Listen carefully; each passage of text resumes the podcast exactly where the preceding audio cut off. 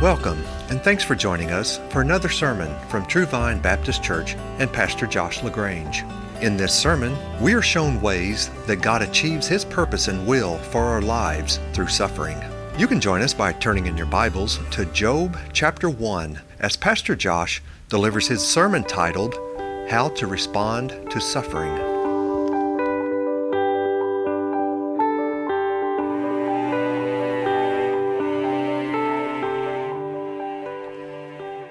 Chapter 1 to begin. We are in a break from the book of Romans where we are studying through verse by verse. That's our normal diet. We believe that's God's intention. Uh, we're in a bit of a break here and looking at some various subjects, uh, topics. So, a, a, few topical sermons. I like to call them doctrinal sermons instead of topical sermons. But this morning, looking at, you see the title in your bulletin if you have it there, How to Respond to suffering, looking at various passages from the Bible. So we're going to begin in Job chapter 1. We're going to read verses 20 and 21. And then we'll pray, ask for God's help, and then study this morning. So, Job 1, beginning in verse 20. Then Job arose and tore his robe and shaved his head, and he fell to the ground and worshiped. He said, Naked I came from my mother's womb, and naked I shall return there. The Lord gave, and the Lord has taken away. Blessed be the name of the Lord. Please bow with me. Our Father in heaven, God, we ask for grace right now. God, every grace, everything that it's going to take for this time to result in us drawing near and imitating Job here, bowing before you in deep, fearful, vibrant, but heartfelt worship. God, I pray that you bring that about. And then, God, even beyond that, you, you show us in your word that when we worship, you bring about change, that this, this double work happens, that both we honor you, but also our greatest joy comes to us as we seek your face. So, God, please bring this about. God, there are some things we understand that need to happen, and then probably a thousand things we don't understand. God, we know that we need help right now to be alert, be awake, not to just sit here and be distracted. That's a temptation not to have our minds drift off and think of other things, and not to be passive in this time, but to lean in and be active, oh God, to, to think deeply on your truths, to heed your word, believe your word, respond to your word, and then, oh God, we rely on you for the work that only you can do. If you do not bless, then no spiritual good will happen. And we need that. We want that. We ask for that, oh God. We your sons and daughters draw near to seek your face. We pray, O God, show us your glory. And then, O God, I ask on behalf of any in the room that has not yet turned to Christ to be saved, has not yet recognized their, read, their need, maybe right now thinking that they're okay. God, show them their need, show them the answer, bring them to trust in Christ to be born again. Father, please bless this time for your glory. Help me to preach, teach in a way that pleases you, and help all of us, oh God, to respond and receive. We ask these things through the name of our Savior and the high priest who suffered on our behalf and sympathizes with our weakness, Jesus Christ. Amen. Charles Spurgeon once said, I've learned to kiss the wave that throws me upon the rock of ages. Spurgeon would speak often of the fact that difficulties that he had endured were like a wave that threw him against a rock, but the rock was God, and he said that he saw the good of God in that. Came to anticipate the grace that God would bring through those things. Spurgeon was a man who knew pain. By the way, you can, you can pretty well bank on it. Um, if you have a uh, Christian hero someone who has been useful, Bible heroes, heroes from the faith throughout church history who have been useful of God, who have accomplished great things, been effective, you can pretty well bank on it they were prepared by God through afflictions of some kind. It's kind of just a principle in self. Before you're ever going to be useful, we have to be prepared. And part of the way that God prepares us is through pain and difficulty. Think of, think of God sending Joseph through 13 years of slavery and prison to prepare him for his role of ruling in Egypt. Well, Spurgeon was a man who knew intense difficulties in life. And actually, from several different sources, um, he had about f- at least four different areas where there were pain and suffering in his life of the kind that if any of those happened to us, we would think of this as a, as a pretty traumatic kind of difficulty. And yet they piled on top of each other in Spurgeon's life. He knew great health problems. He, he suffered from a long list of ailments, actually. Rheumatism, swollen kidneys, intense joint pain, which would cause uh, sharp pains throughout his body. At different times, him being bedridden, and his friends say they could hear him crying out to God outside of his bedroom, crying and asking for God to reduce the pain just so he could even think as well as gout and other ailments. He died an early death. He once said of sickness, he said, I dare say the greatest earthly blessing that God can give to any of us is health, with the exception of sickness. I said, if some men that I know of could be only be favored with a month of rheumatism, it would, by God's grace, mellow them marvelously. He also knew the heartache of intense betrayal loneliness, being the object of hatred. Spurgeon came on the scene at a, at a time when the church in England was in a, a severe downgrade. That's the word he used. And he came on the scene and was used of God to be an awakening kind of force, to wake up a generation and preach the Bible faithfully. And because of that, he was absolutely despised by the elite of society. Uh, if you can imagine a day where people in society even cared enough about biblical things, that there were articles written in the papers about him, deriding him, and then even other pastors hated him.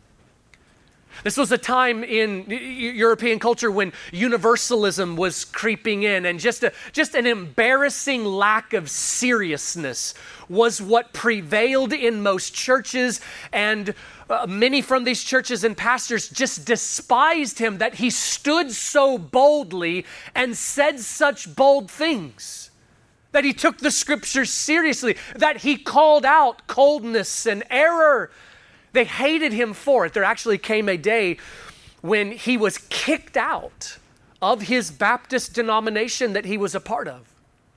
History records that there was a meeting brought together by the pastors and denominational leaders, and a room full of multitudes and multitudes of pastors and these leaders brought forward the motion to kick him out of the denomination. And it's recorded that when the vote was taken and passed, that a raucous cheering exploded from the room. Can you imagine? That hatred spilled over into something even more devastating. A, a third area of, of intense inflic- affliction that he knew came from one particular incident. On a Sunday morning in 1856, when he was 22 years old, the church was meeting in a, in a large music hall because their current facilities could not hold the number of people who were coming to hear the preaching. The seating capacity at the music hall was 10,000, and on this particular Sunday morning, it was pushed significantly past the seating capacity, and one of Spurgeon's enemies came into the back and cried out, Fire, setting off a panic in the midst of the panic, a stampeding of people rushing out left seven dead from being trampled to death. The event was so tragic, he never recovered from it. He died at 57, so it happened at age 22. He died at 57, and those closest to him said that even up until his death, it still weighed on him the, the guilt, the turmoil, all of the anxiety and agony that he bore from that. And one close friend even said, had it not been for that one incident, he would not have died this early. Spurgeon lived for decades with intense depression, intense darkness. Some of some days in the months and years that immediately followed that tragic event, there were days he could not bring himself to even get out of bed. And then, even another area of difficulty in his life, he knew family difficulty and affliction as well. He married his wife at the age of 22, the same year as the tragic event earlier in the year, and his twin sons were born the day after that tragic event. There were complications from the delivery. His wife was never able to um, conceive again. And nine years after that, severe complications from all of these things left his wife invalid. Spurgeon lived the majority of his married life to a wife he loved, but who was unable to care for herself, let alone the family. But yet, often, he spoke of the fact that the greatest good that God had brought about in his life had come as a result of these afflictions. I have learned to kiss the wave that throws me against the rock of ages. Christian, God intends afflictions of various kinds to be one of the ways, not the only, but one of the ways that God works his purposes in us. In the wisdom of God, God has a plan. This is just this just astounds my mind.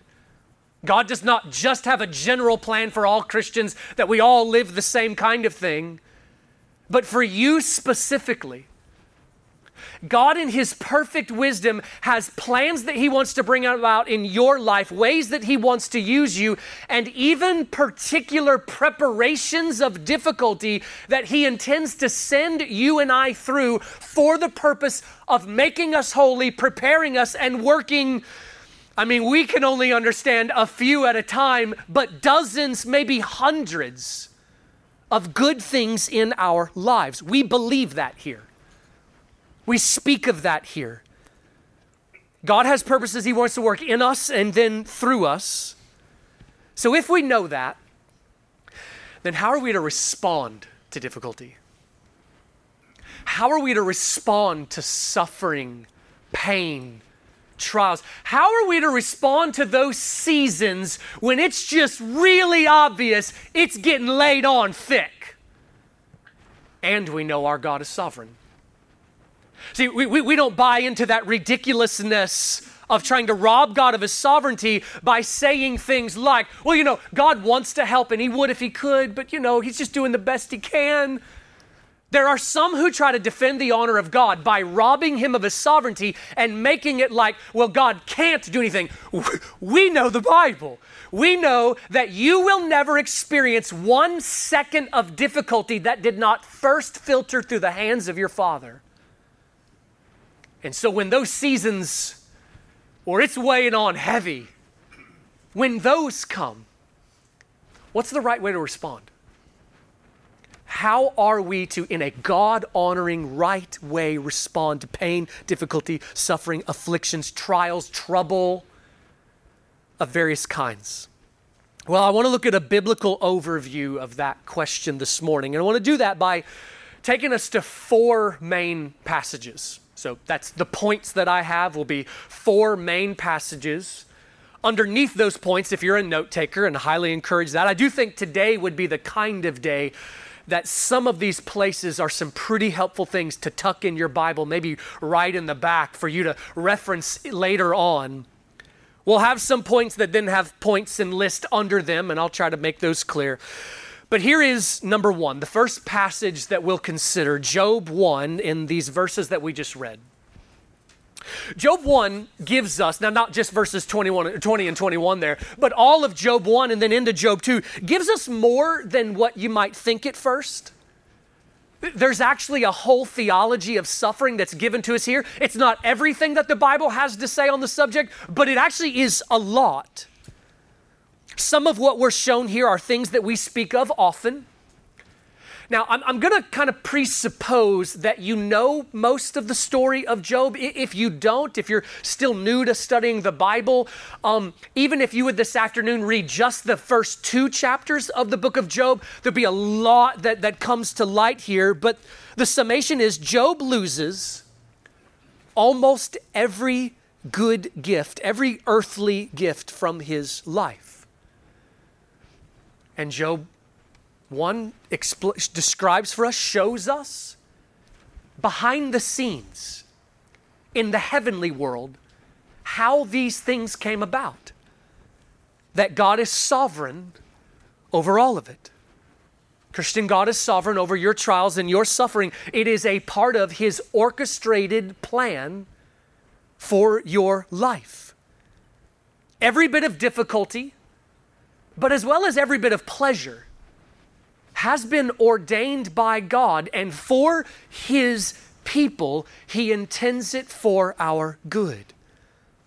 Now, you've got the whole mystery shown to us here of the fact that God ultimately is ordaining these things and orchestrating, and yet somehow in the mystery, Satan is involved. He is given parameters that he's allowed to work within. He has to seek permission. God allows him to do certain things. Satan then goes and somehow convinces men to go and engage in wicked deeds that harm Job's family. You've got all of this coming together, yet God is sovereign over all of it. God, not the doer of evil, but orchestrating and ordaining all things to bring about his intended purposes this great mystery. And then we see how Job responds. Part of what we see is the great drama of it all.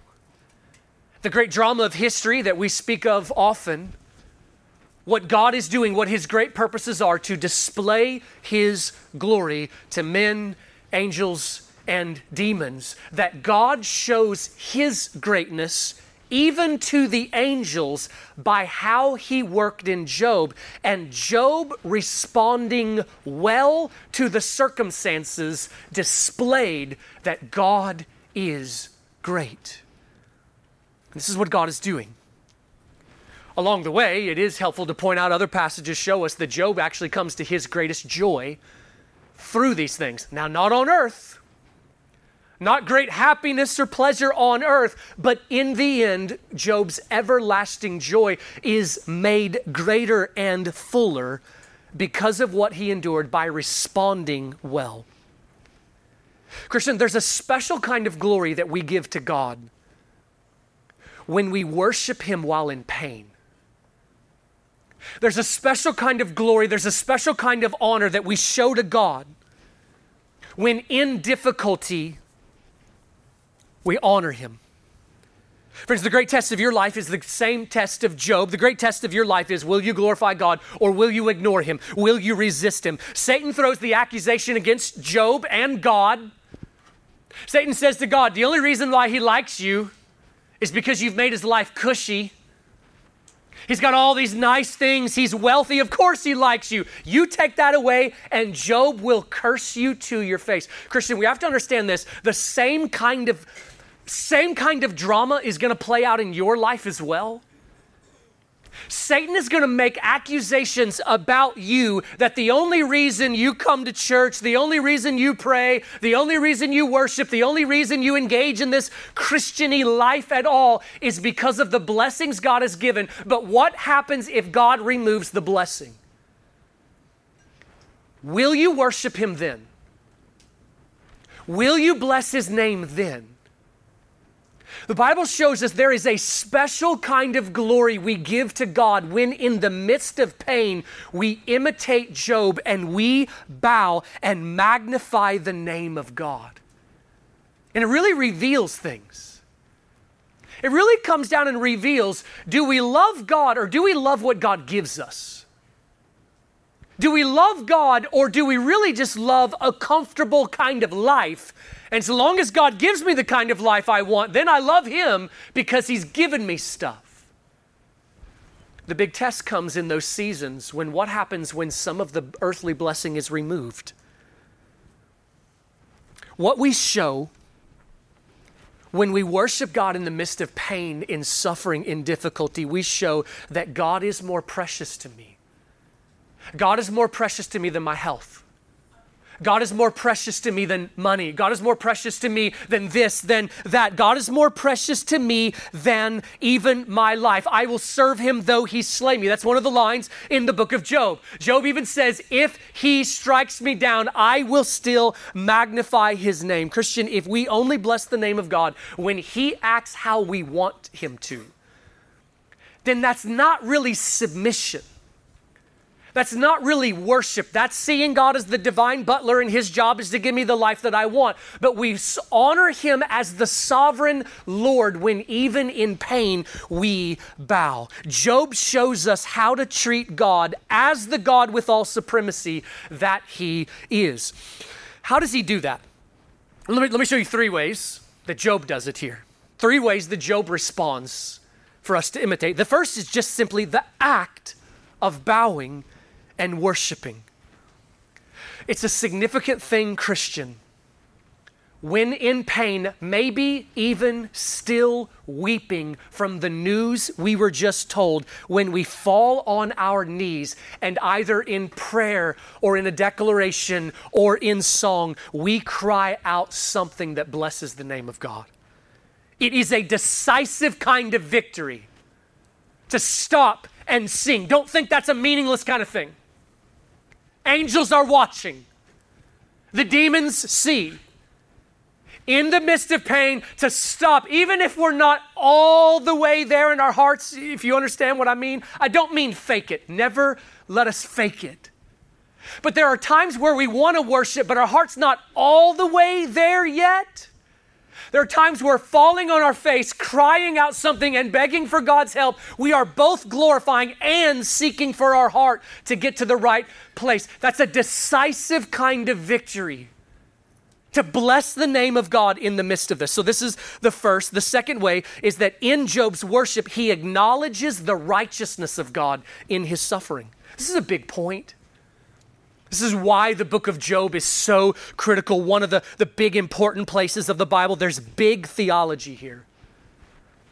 Job acknowledges, Job states with his lips that God has done nothing wrong. And friends, the reason why that's so important is because we know that's one of the big temptations that happens in our hearts, isn't it? One of the big temptations that goes on in our heart is the internal dilemma we have. Our prideful hearts want to claim that we deserve blessing from God, but I don't deserve this. Our hearts may want to charge God with wrong. We want to say that it's not fair. We want to think that God owes us better than this. We want to accusatively ask questions like, Why do bad things happen to good people? as if we're good and God is bringing bad. R.C. Sproul once said, If anybody ever asks you why do bad things happen to good people, the answer is that only happened once and he volunteered Jesus. But we want to accuse God of wrong. But we worship God, we give Him glory by acknowledging His righteousness, that He is doing nothing wrong when suffering comes to us. Here's how Job, inspired by the Holy Spirit, here's how he responds in his worship Naked I came from my mother's womb, and naked I will return. The Lord gave, and the Lord has taken away. Blessed be the name of the Lord. See, here's the truth in that. The man angry with God because of difficulty come into his life, he says things like, This isn't fair. God took my house. God took my money. But truth speaks and says, Where did you get your house? How did you receive your money? The man angry says, Well, by the sweat of my brow, I worked for these things. I built that house. I deserve these things. And truth responds, The very breath in your lungs was sovereignly created by the grace of God. You do not even keep your heart beating, let alone the thousands of good and merciful gifts that have ultimately come from God. You think you did that yourself? You think by the sweat of your brow you create food and provisions? You God is sovereign over every single kind thing that has ever come to you, and it is a kindness that He does not owe you. Job acknowledges the righteousness of God by confessing when he came into the world, he came naked. Now, yes, literally, but he also means that poetically in the sense that he brought no possessions with him. He brought no money, and naked I will return. Poetically, I bring nothing out of this world. Everything that I have in this world is entrusted to me by God. The Lord gave it. And the Lord has the right to take it away. The man angry at God says, God took my kids.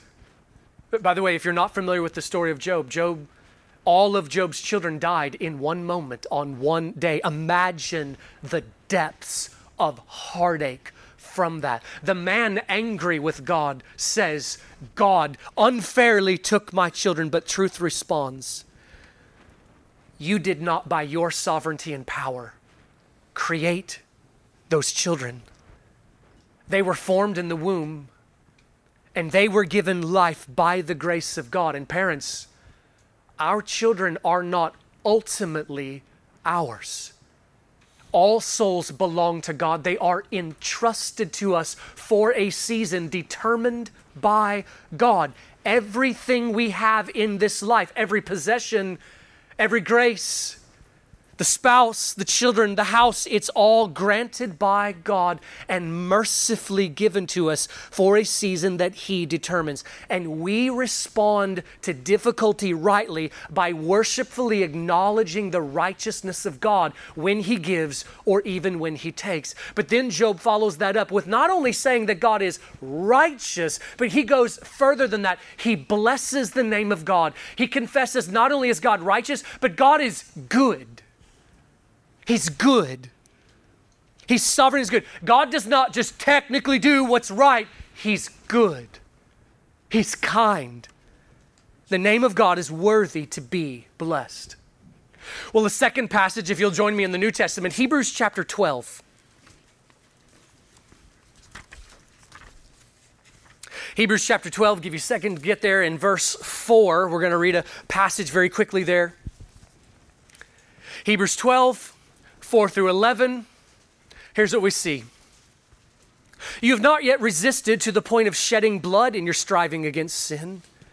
And you have forgotten the exhortation which is addressed to you as sons.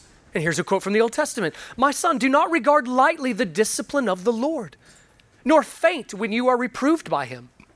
For those whom the Lord loves, he disciplines, and he scourges every son whom he receives. It is for discipline that you endure. God deals with you as with sons. For what son is there whom his father does not discipline? But if you are without discipline, of which all have become partakers, then you are illegitimate children and not sons. Furthermore, we had earthly fathers to discipline us, and we respected them. Shall we not much rather be subject to the Father of spirits and live? For they disciplined us for a short time as seemed best to them, but He disciplines us for our good, so that we may share His holiness all discipline for the moment seems not to be joyful, but sorrowful. Yet, to those who have been trained by it, afterwards it yields the peaceful fruit of righteousness. Now, there are a number of points made in this passage that on other days we would study out more exhaustively. But for us today, asking the question, how are we to respond to trials? We see a couple answers given to us. First, though, let's establish a truth that we need to know in order to understand the how we respond. The trials that we receive as Christians, and let me pause there for a semicolon there. The trials that those who ignore God endure. So let me try to make it specific. If you have not yet turned to Jesus Christ to be saved, if you have not yet turned away from your rebellion in order to come and receive forgiveness of sins, specifically knowing I need to be saved, turning to Christ in faith, if you have not done this, every trial that comes to your life, every pain, every difficulty, every suffering, you have to understand this. You don't have the sweet promises of what we're going to talk about. You don't have the promise that God is doing them for your good. In fact, they are foretastes of wrath. They are the preview of what will come to you in a more multiplied way in eternity if you continue to reject Christ. You must be saved, the Bible says. You have to have forgiveness of sins, and it is only in Christ. What the Bible tells us is realize your need, look to Christ and trust Him, call out to Him, and God will save you even right now in this moment. At that moment, you are brought into the grace of God, brought into this kingdom, brought into the family of God becoming sons and daughters. You are not a son or daughter of God simply by birth. You become sons and daughters at the moment of trusting in Christ. That's what John 1 says. So, Christian, the trials that come to us are discipline from our Father. Now, we also got to understand this part. Sometimes when we hear the word discipline, we think immediately like being spanked for doing a specific thing wrong. I don't believe that that's the way the Bible means this here. Now, of course, the Bible shows us that can happen. It can happen that Christians have a specific sin and God allows maybe some natural earthly kind of consequence uh, that comes to us um, because of that right there. Uh, here, here is an example in 1 Corinthians 11 it mentions a time that at the church in Corinth, there were actually some believers who grew sick and some even died from profaning the Lord's Supper. Do you want to know why we take it so seriously? So that is a consequence, a discipline from a specific action. But the Bible shows us that more regularly, the discipline that comes to us as sons and daughters of God is not that kind, but it's the formative kind of discipline. Here, here's what that means parents who have children, we understand that um, we have to train our children not to be lazy, but to become hard workers. They don't come out of the womb fully prepared, okay?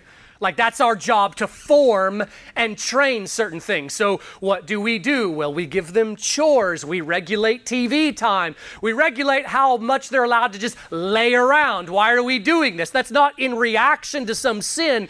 That's forming, that's training, that's equipping, that's formative discipline. And Christian, you and I have, a, have a, a, multitude of different parts of our character that have to be formed by God, and God is doing this in many ways. The work of the Word, what's happening right now is part of that. The studying of Scripture, the worship, the seeking of God's face. You personally, as you seek God, as you read the Word, memorize Scripture, God's forming things, but another one of God's tools are trials and difficulties coming into our life. Even pain, suffering, and difficulty. The Bible calls this discipline. Look at verse 7. It is for discipline that you endure. Why does God still keep us here after we receive eternal life? By turning to faith in Christ. Have you ever wondered that?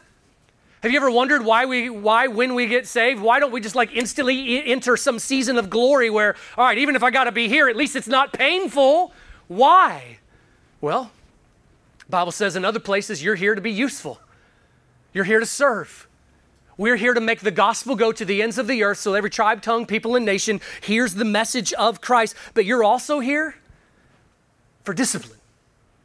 We're also here because God is forming things in us now that benefit us later, that bring us to greater glory in the kingdom. God is at work in trials and suffering. This is one of his tools. And so, since we're mentioning this, since we're talking about good things that God does, let me, let me just give you a list. I think this is a pretty helpful list. Let me give you 14 things that Scripture specifically says God is doing through our tribulations. Number one, in trials and afflictions, God is building your character. If you want to jot down Romans 5, 3 through 5, out to the side of that, we do not have time to go to all the passages, so you can do this study on your own.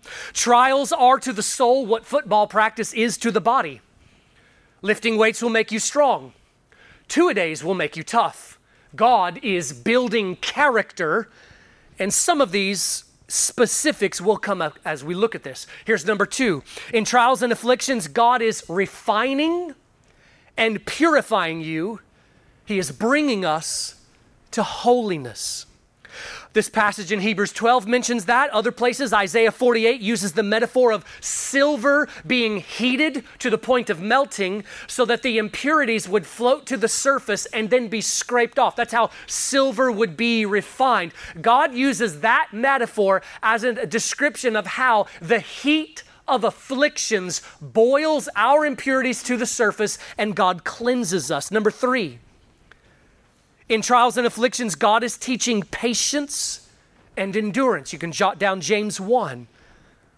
Now, patience, don't think of patience only as like you're sitting in traffic and you try not to lose your mind, okay? That is patience. There are bigger kinds of patience. The North Korean believer who enters a labor camp and looks ahead at his life and thinks, I have decades here where I am going to be worked to death every single day.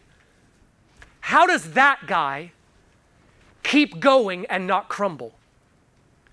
How does that guy keep going and keep delighting in God and not lose hope? That's patience, enduring, steadfast, persevering, pressing on.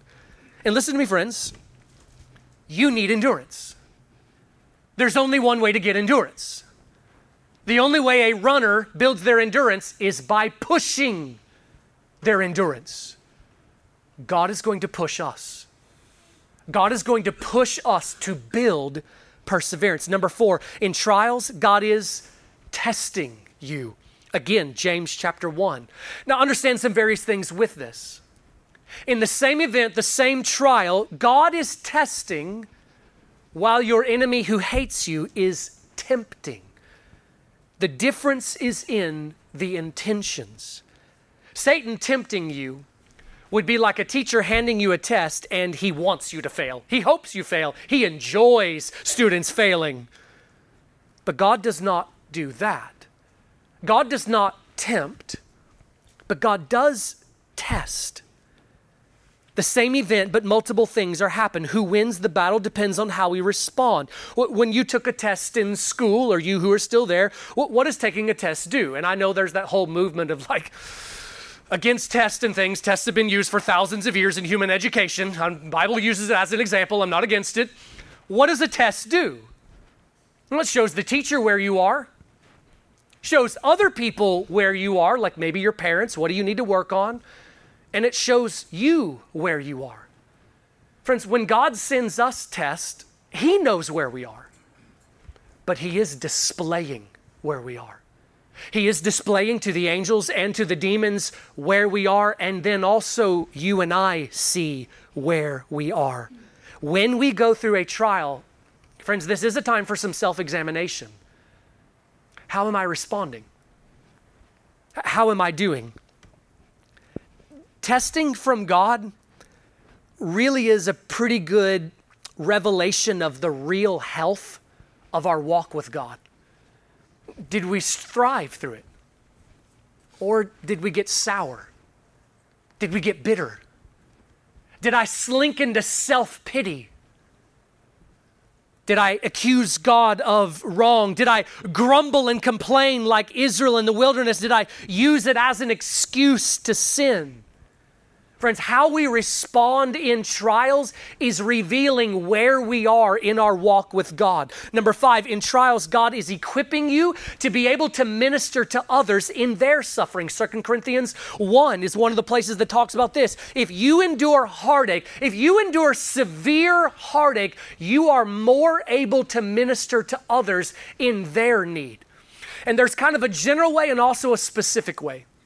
There's a general way that those who have suffered much, those who have known intense heartache, they have a way that they're able to minister. They know the right things to say. They also know some of those things not to say. Those who, those who experience a loved one dying will say that after the funeral, there were a lot of things that people said to them that they, they were trying to be helpful. Like there were some good intentions, but what they said actually was very hurtful in the midst of that. It was unhelpful. Those who have known great heartache, they know what to say and what not to say. They're more useful, they're more effective in ministering to people in general. But then also, when there is a specific kind of difficulty, there's a kind of camaraderie that those who have suffered in similar ways feel with each other. You, Christian, what kind of heartache have you known that you are now able to minister to others in a way that the rest of us cannot? Because we've never gone through what you have gone through. God intends trials to be useful for you in being useful for others. Number six, God in trials uses it um, to make us more useful for service in general. The reason why all our Bible heroes endured severe trials before they were ever greatly effective is because you will never be useful without preparation. Joseph, Moses, David, the apostles, Paul, their suffering, their difficulties enhanced their ability to be useful for the kingdom of God. Christian, do you want to be useful? Hope the answer is yes. There will not be usefulness without preparation. Preparation comes in a lot of different ways. One of God's methods is sending us through difficulty.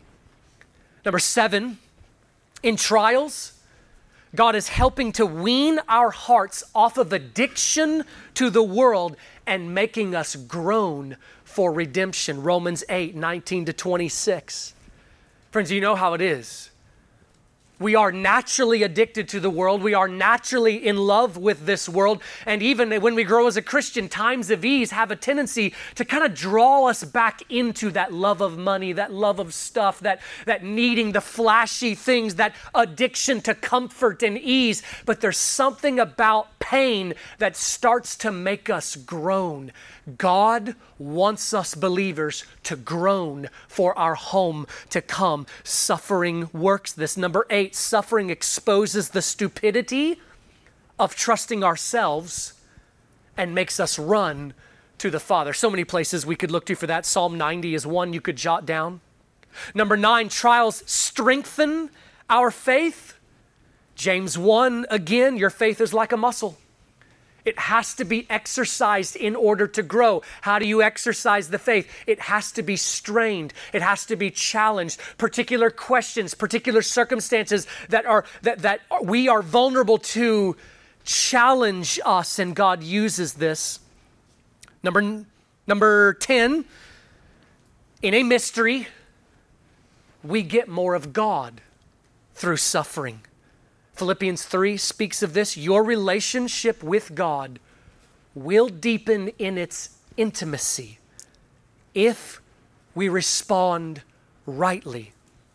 Number 11, our sufferings are producing eternal glory. 2 Corinthians 4 16 to 18. That's that passage we've been referencing quite a bit here lately that these afflictions are light momentary afflictions and are producing for us an eternal weight of glory far beyond all comparison. But one of the questions to ask there is how?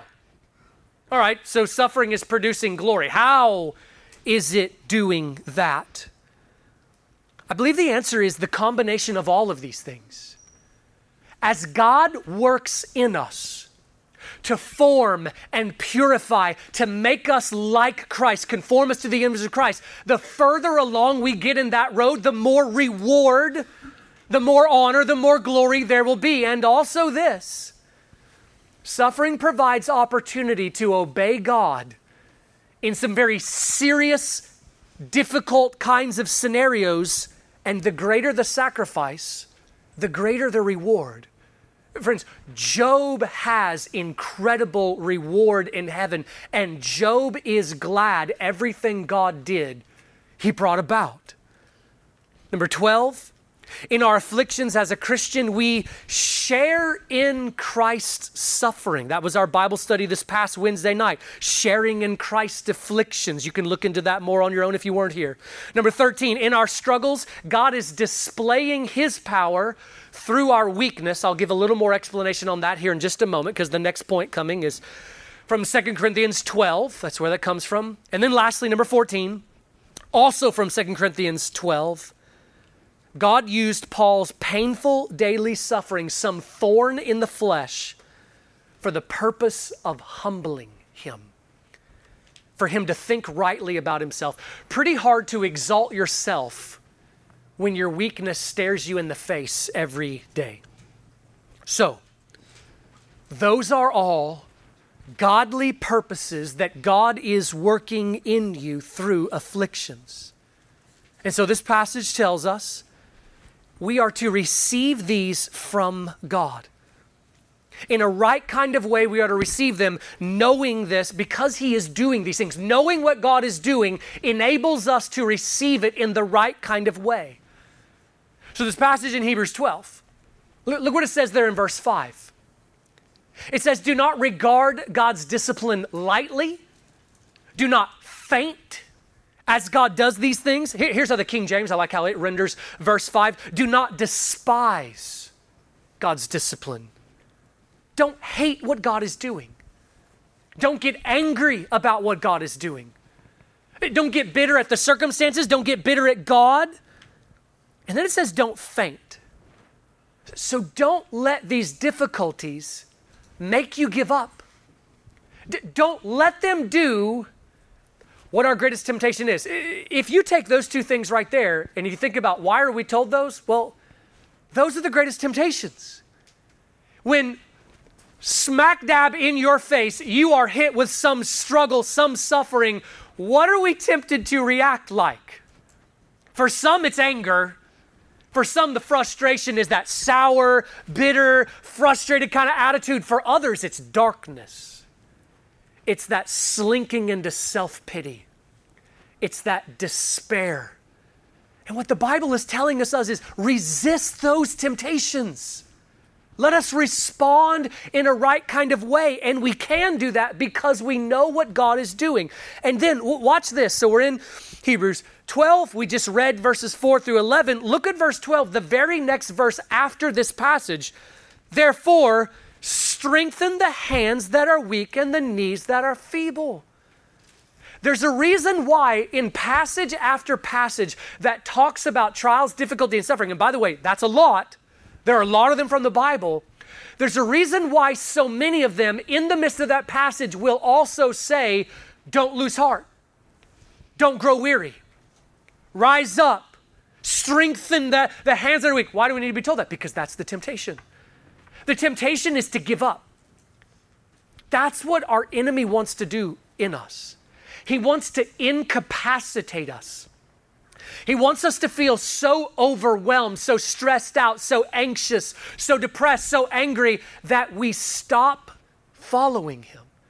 We stop worshiping. We obsess on ourselves. We, we, in anger, quit or feel like we can't. And the Bible keeps calling us take heart, take heart. These things are not in vain. Press on. We're told to receive this from the Lord. So, what does that look like? Well, let me kind of review. Job 1, we saw responding rightly is worship, acknowledging the righteousness of God and acknowledging the goodness of God. Here's some other thoughts. It means acknowledging the loving motives of the Father who ordains this and refusing to accuse him of ill motives. And let me kind of make a point with this as well. With everything, every one of these things that we're going to say of here's how we respond rightly, it is in opposition to a wrong way to respond. We, we have to comprehend when we are going through a severe affliction and your enemy is trying to incapacitate you, the Bible shows that Satan has the ability to suggest thoughts to our hearts. Now, we don't recognize immediately that that's where it came from. Like, we just know, I feel this. But he is going to suggest all kinds of thoughts. But listen to me, every one of those things that he suggests is a lie that somehow contradicts a promise from Scripture. Part of the work is identifying the thoughts in my head, what is of God and what is of the enemy. Test the spirits, Scripture says. Not every thought that goes through your head is from God. We have to, we have to examine is what I'm thinking, does it match Scripture? Is this the Holy Spirit leading my thoughts, or is this the enemy? So, responding rightly means acknowledging the loving motives of, fa- of, the Father and not accusing him of ill motives. It means believing that your Father is doing this for your good and resisting those thoughts that Satan suggests of things like, He is disgusted with you. Have you ever felt that? Man, what an incapacitating thought. I remember one particular season of going through some difficulty, and I, I, never recognized it. I just had this thought within me that my difficulties are coming because God has just had enough of me. He is just so tired of me and all my sin and all my ridiculousness. He's just disgusted with me. And that is an incapacitating thought. And we have to recognize that contradicts the promises from my Father in Scripture. That contradicts His loving intentions for us. It means agreeing with God that I need this. It means submitting to the will of God dutifully. Responding rightly means thankfulness for God's work in your life. It means wanting God's purposes. And then in this section, I save the hardest one for last. It means, because I see what God is doing, it means rejoicing. James 1 Consider it all joy, my brethren, when you encounter various trials, knowing, and then he goes on to list some of these good things that we just looked at of what God is doing. First Corinthians, or excuse me, First Peter 4:12, listen. Beloved, do not be surprised at the fiery ordeal among you, which comes upon you for your testing. There we saw that. As though some strange thing were happening to you but to the degree that you share the sufferings of Christ, there's another one of those purposes we saw. Here's what it says keep on rejoicing. This is a hard one to come to. This might be this might be the highest rung of the ladder of maturity here. Like Growth in Christ will mean that as difficulties come, we train ourselves to stop getting bitter or, or to stop going to darkness and some of these kinds of things, to, to get ourselves to contentment. But rejoice? Are you serious? How? How do we rejoice in these things? We recall these 14 and other things that Scripture tells us God is doing and, and others and we delight in the work that God is doing. We delight in the glory that is to come. This is a hard one to come to, but God intends to bring us here. Well, here's the third passage, and these last two are going to go much quicker. Turn to 2 Corinthians chapter 12 with me, please. 2 Corinthians 12.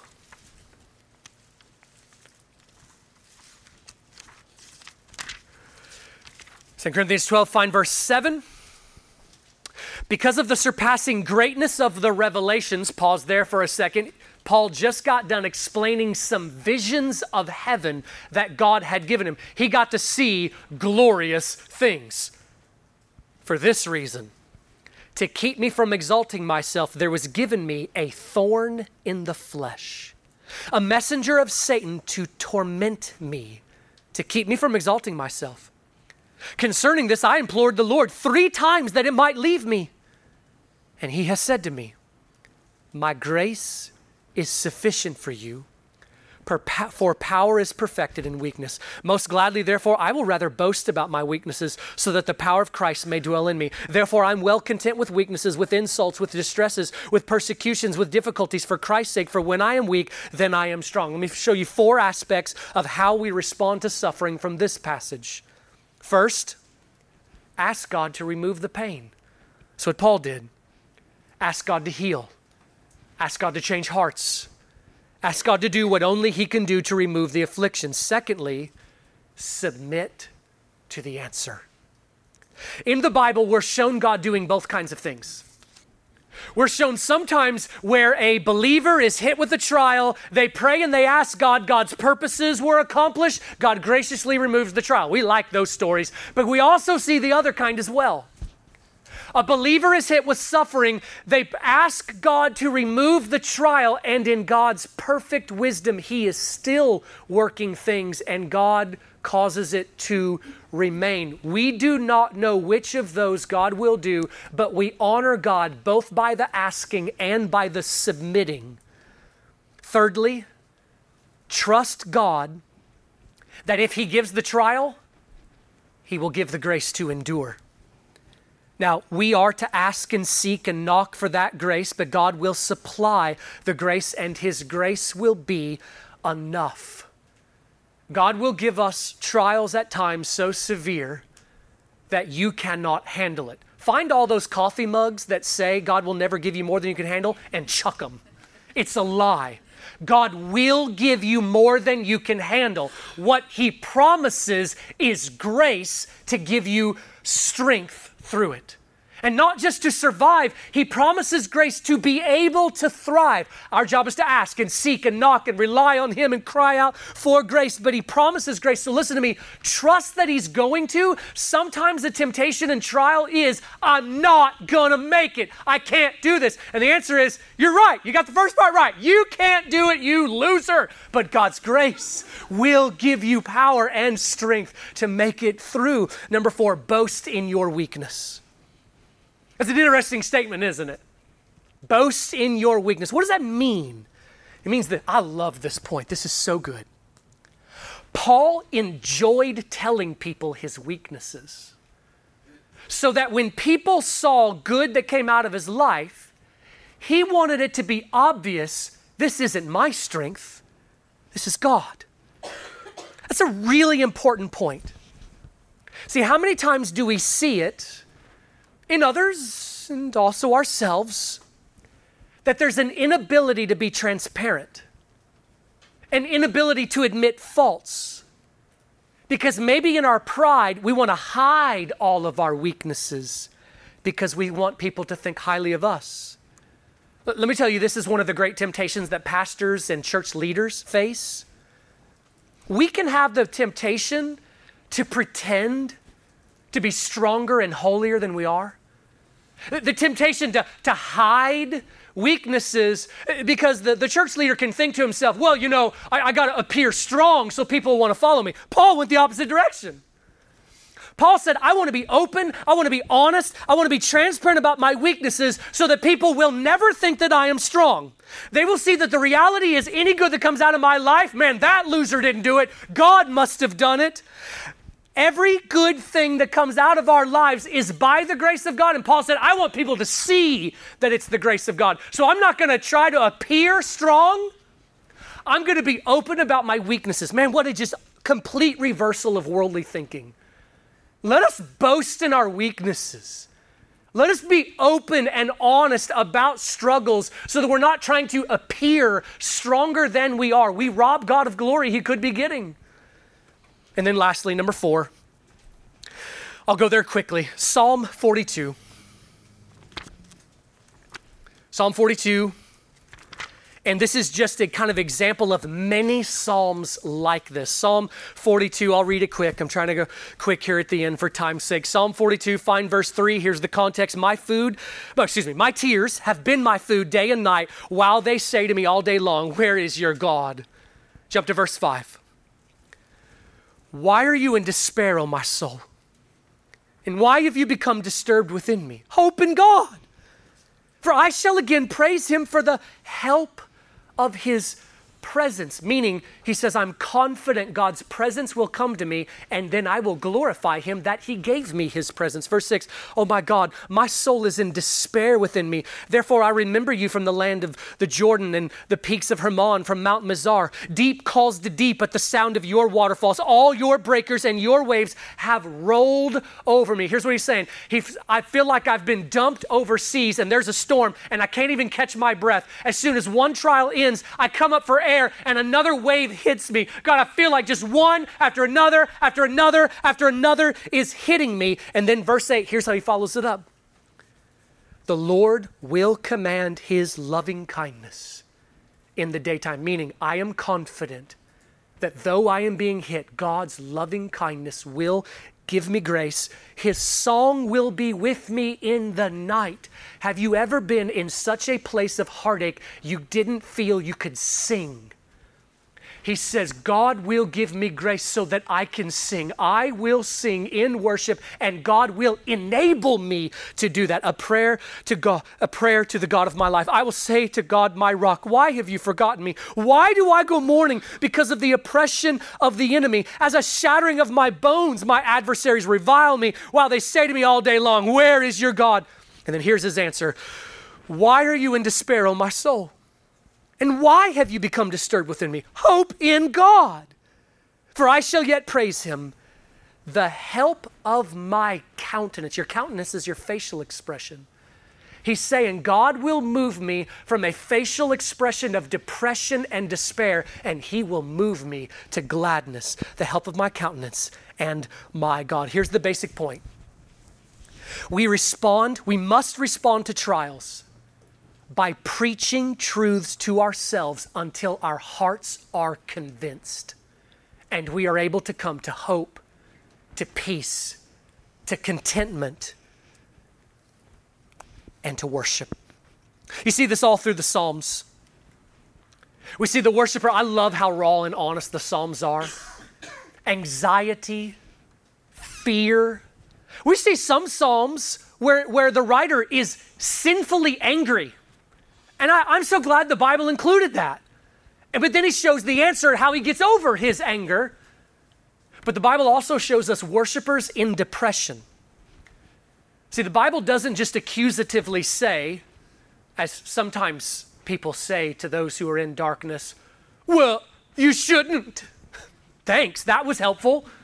That's like saying to somebody struggling with lust or with anger, well, you shouldn't. Okay, yeah, I agree with you. But that doesn't help me.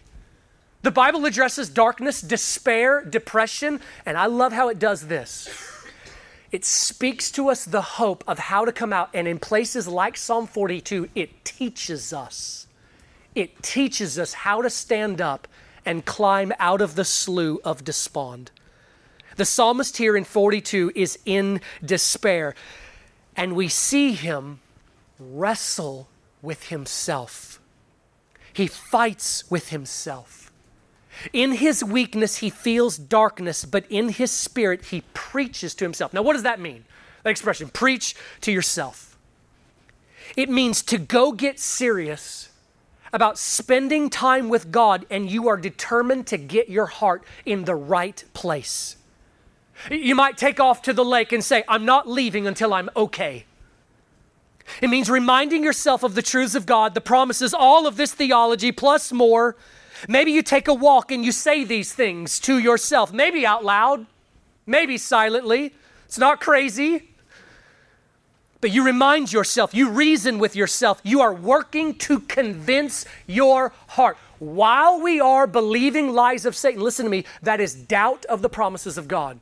And the battle is to bring my heart to believe the promises of God. And when I believe them, there is peace, there is hope, there can even be joy in the midst of those things. But it is not an easy battle to fight our way to come to fully believe the promises and understand them. You may take a walk, and this is whenever you, you, you recite those passages that you've memorized and you've gotten ready because you know the Christian life is struggle. Places like Romans 8, Psalm 42, 2 Corinthians 4 16, Psalm 56. You read them, but you don't just read them one time because a lot of times we miss truths one time, but we read them five times, ten times, read them over and over, and we let the truths of God wash over us until I believe them and I'm okay. We let the truths of God change us. We cry out. We get honest. One of the things I love about the Psalms. They're so honest. The psalmists don't pretend to be godlier than what they actually are. When the psalmist is angry, he tells God, I'm angry. Help me. I'm frustrated. I'm in despair. God, help me come out of this. I know it's not right. I know I should be believing, but I'm not doing it. Help me. The Psalms teach us to cry out to God, to ask those questions and the Bible shows us that we can come out of these, but the Bible never shows it to be an easy thing. It's a superficial and immature kind of belief to just say, well, you know, just read Psalm 42 and it'll all be okay. That's not real life. Real life is the darkness in me is heavy. The sinfulness and resistance to God, it's heavy. And it takes a work of God's grace. Friends, doubt is something to be warred against. We are not to passively allow ourselves to feel certain things. Boy, that goes against the message of the world. Can't help how you feel. How you feel is how you feel, and 40 other ways of saying it. The Bible says a lot of the ways that I feel are evil. So I'm not going to let myself stay there. We battle our way out. The Christian life is war, and what is ironic is a great deal of the war is the war with our own hearts. I don't know who said it, but I think that it is a helpful statement. It's okay to be not okay, but it's not okay to stay there. God calls us to fight. God calls us to battle for hope, peace, worship, and joy, to come to contentment. And when we do, the angels are watching, the demons are mocked, your God is pleased, reward comes, and glory is assured for us. Is God more precious to us than ease and comfort and even our life? And, Christian, while we battle, the single most helpful message is the message that is always at the center of everything that we do here. It's the message of the Son of God who left the glories of heaven to come and suffer on our behalf. You know, God has the right to call us to endure suffering even if He had never done it, but I am so glad that Jesus came and did not come and live in an ivory tower, but a man of sorrows, acquainted with grief. Your high priest has suffered just like you have. Your high priest can sympathize with you. He didn't have to do that. I'm glad he did.